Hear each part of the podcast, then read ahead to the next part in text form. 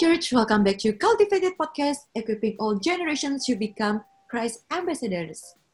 Di episode kali ini, kita akan masuk ke segmen Deeply Rooted, di mana aku akan membacakan salah satu pertanyaan dari pendengar Cultivated Podcast, dan nanti untuk episode kali ini, kita ada Ci Alvina yang akan menjawab pertanyaan tersebut. Jadi buat kalian yang punya pertanyaan tentang Kristiani, kalian bisa tinggal visit our Instagram, Cultivated Podcast, dan nanti kalian akan menemukan link di bio-nya. Dan nanti kalau kalian klik linknya, bakal ada gambar tanda tanya, di mana nanti bakal direct kalian ke Google Form. Jadi feel free to drop your questions di Google Form-nya. Alright, Alvina, jadi uh, hari ini kita akan membahas tentang masalah apakah penting sih mengenal tentang masa, masa lalu pasangan. Nah, Ci, aku bacain pertanyaan dari salah satu teman kita di Cultivated Podcast ya, Ci. Hai tim Cultivated Podcast, aku mau nanya nih, sebenarnya penting nggak sih untuk kita mengetahui masa lalu pasangan kita? Karena itu kan salah satu cara kita supaya bisa menerima dia apa adanya. Mungkin jadi waktu masih pada waktu masih PDKT sebenarnya sah-sah aja gak sih Ci buat kita dig in masa lalu pasangan? Uh, menurut aku sah-sah aja ya gitu. Menurut aku sah-sah aja kalau untuk kayak kita pas PDKT mau tahu tentang orang tersebut lebih lagi gitu, kayak mau tahu apa yang terjadi di dalam hidup orang itu dan segala macam semasa PDKT menurutku tuh sah-sah aja gitu But if I can rephrase uh, rephrase this question, fokusnya mungkin aku lebih ke arah kayak gini. Penting nggak sih untuk tahu weakness satu sama lain gitu antara pasangan gitu.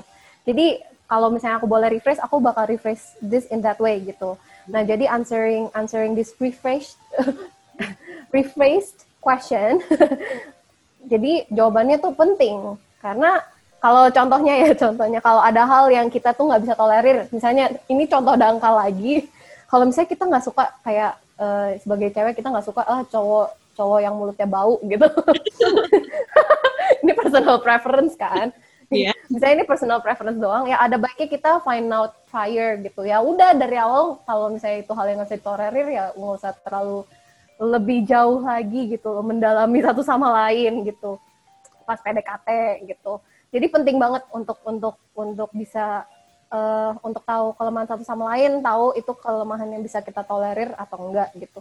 Hmm. Nah, tapi uh, kita harus tahu juga gitu, nggak ada dari satupun kita tuh yang perfect. Kita semua tuh sinners gitu. Dan naturally ke siapa pun juga mau mau itu mau itu orang A B C D E gitu sampai Z siapa pun orangnya, naturally kalau uh, kita bakalan dis, terus-terusan discover each other's weaknesses gitu. Be it weaknesses yang ada in the present atau in the past ataupun something yang bakalan ada in the future gitu loh. Jadi kita tuh bener-bener pertama harus sadar dan realize dan bener-bener ngerti kalau kita tuh sinners, kita full of sins. No one is sinless. No one is perfect gitu loh. Except for Christ gitu. Kita kita harus tahu itu dulu gitu. Nah, menurutku kenapa sih untuk punya mindset ini tuh penting banget gitu karena kita throughout our lifetime ya sama orang yang kita ya sama orang yang kita PDKT-in dan akhirnya menjadi pacar dan akhirnya menjadi suami atau istri kita. Kita tuh bakalan terus belajar mengenai karakternya dia gitu, mengenai personality-nya dia, tendensinya dia gitu. Dan kita harus belajar untuk accept atau tolerate itu gitu loh. Dan at the same time, kita harus belajar masing-masing kita sama pasangan kita untuk saling mau berubah gitu untuk jadi pribadi yang lebih baik lagi gitu. Nih, aku kasih satu quote dari my favorite book author namanya Timothy Keller. Dia bilang kayak gini. ini bagus banget dan aku kayak aku selalu nginget nginget quote-nya dia ini. Dia bilang kayak gini. The reason that marriage is so painful and yet wonderful is because it is a reflection of the gospel which is painful and wonderful at once. The gospel is this we are more sinful and flawed in ourselves than we ever dared to believe. Yet at the same time, we are more loved and accepted in Christ than we ever dared hope gitu. Nah, jadi uh, kalau misalnya kita telah nih quote-nya, itu tuh painful dan wonderful. Painful dan wonderful at the same time. Kenapa? Painful itu karena dalam sebuah pernikahan atau dalam sebuah union itu bakal ada namanya transformasi atau enggak urge buat kita satu sama lain sama pasangan untuk kita tuh berubah gitu loh. Dan berubah itu rasanya sakit. Contoh misalnya aku aku dulu tuh sukanya bangun siang. Kayak bangun jam 10 lah 10 11 12 gitu. Aku bisa kayak terus kalau misalnya sekali disuruh bangun jam 7 pagi ya ampun setengah mati. Alarm kayak 10 kali ada masih nggak bangun-bangun gitu loh. Itu tuh rasanya sakit banget loh untuk ngubah uh, tendencies atau habit yang udah aku punya selama bertahun-tahun selama aku hidup gitu. Dan tiba-tiba aku harus bangun pagi gitu. Rasanya sakit tapi kalau misalnya kita make it a habit pas pas kita udah practice untuk bangun pagi terus menerus dari dari sakit jadi nggak sakit gitu. Sama seperti atlet. Atlet tuh pas latihan itu pasti awal-awal uh, keram gitu loh kayak musclesnya badannya pasti sakit. Kalau kita udah lama nggak olahraga kita olahraga juga sakit gitu. But kita harus train it gitu kita harus keep training uh, our body gitu supaya itu nggak jadi sakit lagi dan kita jadi terbiasa gitu. Dan dalam kehidupan sehari-hari ya kalau kita mau uh, dalam marriage itu ya juga ini tuh experience yang baru di mana dua orang digabungkan menjadi satu ini tuh experience yang baru di mana banyak habit-habit atau tendencies kita yang di masa lalu ya kita harus ubah juga gitu loh. Jadi jadi jadi tendencies yang baru yang di mana kita sesuaikan dengan pasangan kita gitu. Makanya rasanya painful rasanya sakit dan itu nggak mudah. Wonderful kenapa? Karena marriage yang di mana Christ is the center Tuhan yang menyatukan keduanya itu itu tuh indah. Karena transformasinya itu kita tuh goal goalnya dalam marriage itu kita sama-sama saling mengasah karakter satu sama lain supaya kita dan pasangan kita makin serupa seperti Kristus gitu. Dan itu tuh wonderful itu tuh indah itu transformasi yang bener-bener indah dan beautiful gitu. Bayangin kita sama pasangan kita ya banyak ketidakcocokan pastilah nggak mungkin ada yang 100% cocok gitu. Tapi kita sama-sama encourage satu sama lain kita sama-sama mau membentuk satu sama lain supaya kita tuh makin karakternya dibentuk makin seperti Kristus gitu. Dan ya dalam pernikahan itu again kita itu jadi makin tahu diri kita tuh seperti apa gitu loh. Karena kalau sama pasangan kita itu kan kalau dalam pernikahan itu dua jadi satu itu kita kayak anggapannya udah nggak ada yang disembunyikan lagi dari pasangan dan kita bener-bener completely vulnerable sama orang sama pasangan kita gitu loh. Nah kita tuh jadi makin tahu uh, our weaknesses tuh seperti apa gitu dan kita juga makin tahu weaknessesnya pasangan kita tuh seperti apa gitu. Dan at the same time kita tuh tahu kita tuh harus learn and strive to love him or her despite his or her flaws gitu. Dan at the same time kita tuh juga tahu we are loved oleh spouse kita despite our flaws and weaknesses gitu. Jadi marriage dalam Tuhan tuh sebuah apa ya sebuah konsep sebuah desain yang Tuhan desain itu tuh yang beautiful gitu loh dalam dalam desainnya Tuhan gitu beautiful karena satu sama lain ya saling diubah, saling diasah gitu. Padahal dua-duanya sinners gitu. Dan uh, si Timothy Keller bilang it's a reflection of the gospel. And aku mesti bilang ini bener-bener kayak marriage itu is a glimpse of the gospel. Gospel itu apa? Tuhan Yesus mati di kayu salib untuk menebus dosa kita, untuk menyelamatkan kita gitu. Kita tuh sinners, kita tuh sinners, kita tuh nggak um, ada lah satupun dari diri kita yang bisa kita banggakan, tapi Tuhan itu mau menerima kita, Tuhan itu mau accept kita and love us gitu. Tapi Tuhan itu juga at the same time nggak mau kita itu stay kayak gini terus. Tuhan tuh mau mengubah kita menjadi lebih indah gitu loh, seperti karakternya Yesus gitu.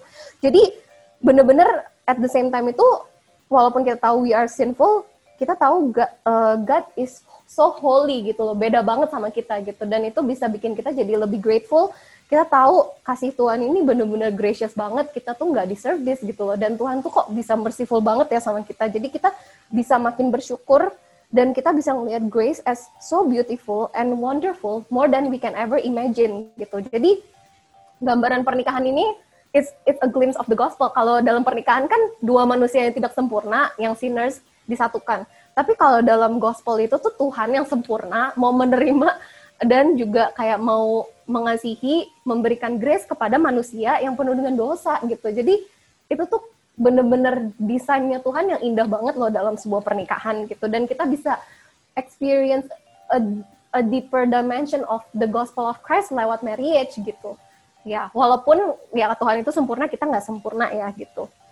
Jadi ini sih yang uh, jadi pegangan aku gitu. Jadi kalau back to that question, kalau untuk mengetahui masa lalu pasangan, ya sebenarnya kan lebih ke arah supaya kita bisa nerima kekurangan dia nggak ya di masa lalu gitu. Tapi ya kekurangan orang tersebut yang nggak cuma di masa lalu sih di masa sekarang at the present time atau in the future juga pasti kita bisa discover kekurangan pasangan kita gitu orang atau orang tersebut gitu. Jadi kalau kita punya mindset seperti ini dan kita tahu kita tuh sinners gitu jadi ya itu bakal lebih ngebantu kita gitu lebih uh, open our eyes kayak fokus kita tuh bukan ke kekurangannya dia loh gitu. Kita juga banyak kekurangan kita tuh juga sinners gitu. Dan uh, dalam pernikahan tersebut yang bakalan kita jalani sama orang itu nanti itu tuh kita berdua sinners bakalan saling mengasah satu sama lain. Yang di mana prosesnya tuh painful and wonderful at the same time gitu. Jadi menurutku kalau kita dapat pemahaman ini pertanyaan yang itu mungkin kalau dari pendapat aku pribadi jadi lebih kayak ya despite apa pun yang terjadi di masa lalu pasangan kita kalau kita tuh tahu orang ini tuh sama-sama percaya sama Tuhan sama-sama pursue Tuhan uh, dengan uh, maksudnya sama-sama orang Kristen believers yang serius sama Tuhan ya. Dan orang tua kita setuju sama aku sama pasangan kita menurutku itu lebih penting daripada akunya tahu tentang ya maksudnya aku tahu tentang masa lalu dia it won't change much gitu loh anggapannya. Karena aku sendiri realize ya dosaku juga aku bukan orang yang lebih baik dari orang tersebut sih gitu. Jadi maksudnya we are equally sinners gitu. We are equally sinful in front of God's eyes gitu. Jadi itu gitu. Terus uh, ya yang kayak aku bilang tadi uh, God, menurut aku tuh God's design of marriage itu is so beautiful. Dan it it will work out sesuai apa yang Tuhan udah desain kalau Tuhan itu yang jadi centernya gitu Tuhan yang jadi the root of it gitu. Kayak aku mau ngasih contoh dangkal lagi. Contohnya dangkal banget. Ini contohnya itu misalnya ya kayak heater aku kasih heater karena di sini lagi dingin banget gitu.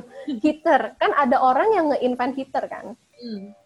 ya anggapannya manusia tuh invent this heater. Fungsinya itu apa? Untuk menghangatkan dan gimana sih caranya heater ini berfungsi sesuai fung, sesuai desainnya dia gitu sesuai fungsinya dia ya caranya itu dia di, di mas, uh, apa dikasih power dikasih listrik dan kita ya pencet tombolnya gitu kan supaya dia uh, the heater gets turn on gitu nah dari situlah baru the heater can be functional ini contoh dangkal banget sih pakai heater. nah, kalau misalnya marriage, marriage itu kan yang desain, yang invent itu kan Tuhan. Nah, function dari marriage itu sendiri ya untuk mengasah kita satu sama lain, two sinners, hmm. untuk to, uh, untuk karakter kita tuh makin biasa, makin seperti Kristus gitu. Nah, gimana caranya supaya this function atau this design yang Tuhan udah create untuk marriage ini bisa work out dan being functional? Ya Tuhan itu harus jadi the center. Anggapannya kan kalau heater tadi kan harus ditaruh di, maksudnya harus ngikutin instruksi dari yang bikin heater kan. Yang bikin heater itu kan pasti bilang kayak ini harus ada powernya, harus dicolok ke listrik dan dipencet tombolnya gitu.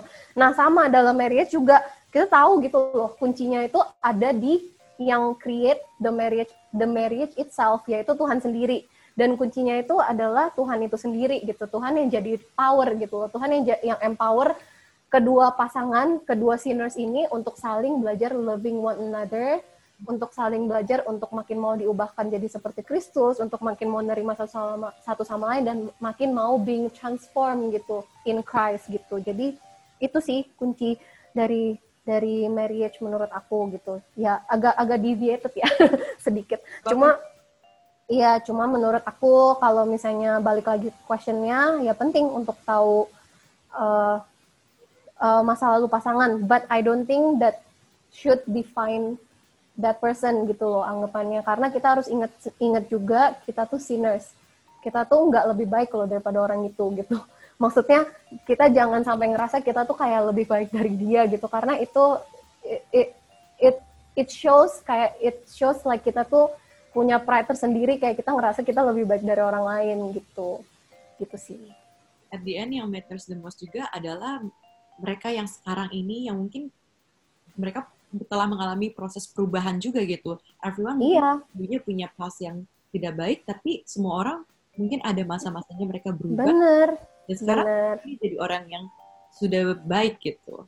bener dia dalam Tuhan nggak dia punya attitude mau berubah nggak kita lebih lihat yang kayak gitu dibanding kita define orang itu dari pas dari masa lalunya gitu hmm. karena masa lalu bukan sesuatu yang orang itu bisa ubah gitu Hmm. Ini good reminder juga sih, Ci. Tadi aku uh, seneng banget pas yang Cici bilang kayak ingat juga kayak no one is perfect juga, termasuk diri kita. Jangan pernah menganggap diri kita itu jauh lebih baik daripada orang lain, because everyone di dunia ini pasti mereka berdosa gitu dan tidak ada yang satu orang tuh lebih baik daripada yang satunya lagi.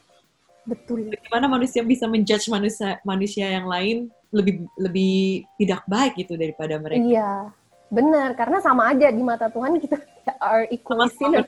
gitu. Malah kita bisa menjudge iya. oh, kamu lebih tidak baik itu menurut aku tidak baik. Mm -hmm. Iya, ini constant reminder buat aku juga sih gitu. Jadi dalam marriage kadang bisa aja kan kayak gitu. Aku ngerasa kayak lebih baik dari pasangan aku atau enggak pasanganku bisa ngerasa kayak gitu. Ya kita kita bakal belajar terus untuk untuk benar-benar being humbled by this truth gitu loh. Kalau kita tuh sinners, but at the same time kita nggak mau terus-terusan ada di diri kita yang kayak gini gitu. Kita mau berubah jadi pribadi yang lebih baik lagi, mau diubahkan sama Tuhan, mau being shaped to be more like Christ sama pasangan kita bareng-bareng jalan sama-sama gitu. Hmm. Thank you banget ya Cia, tadi udah sharing dan juga tadi udah jawab pertanyaannya. So hopefully uh, jawaban dari Cia Alvina ini bisa menjawab pertanyaan kalian mengenai uh, masa lalu pasangan, apakah itu penting atau tidak untuk kita ketahui pada saat kita pacaran. Dan jika kalian uh, mungkin ada teman-teman yang kalian tahu butuh uh, jawaban dari pertanyaan ini, kalian bisa share podcast ini. Kita ada di YouTube dan juga Spotify. Semoga bisa memberkati para pendengar sekalian. So, thank you sekali lagi Ci Alvina untuk waktunya. And I'll see you again, teman-teman Cultivated Podcast in the next episode. Bye! Bye!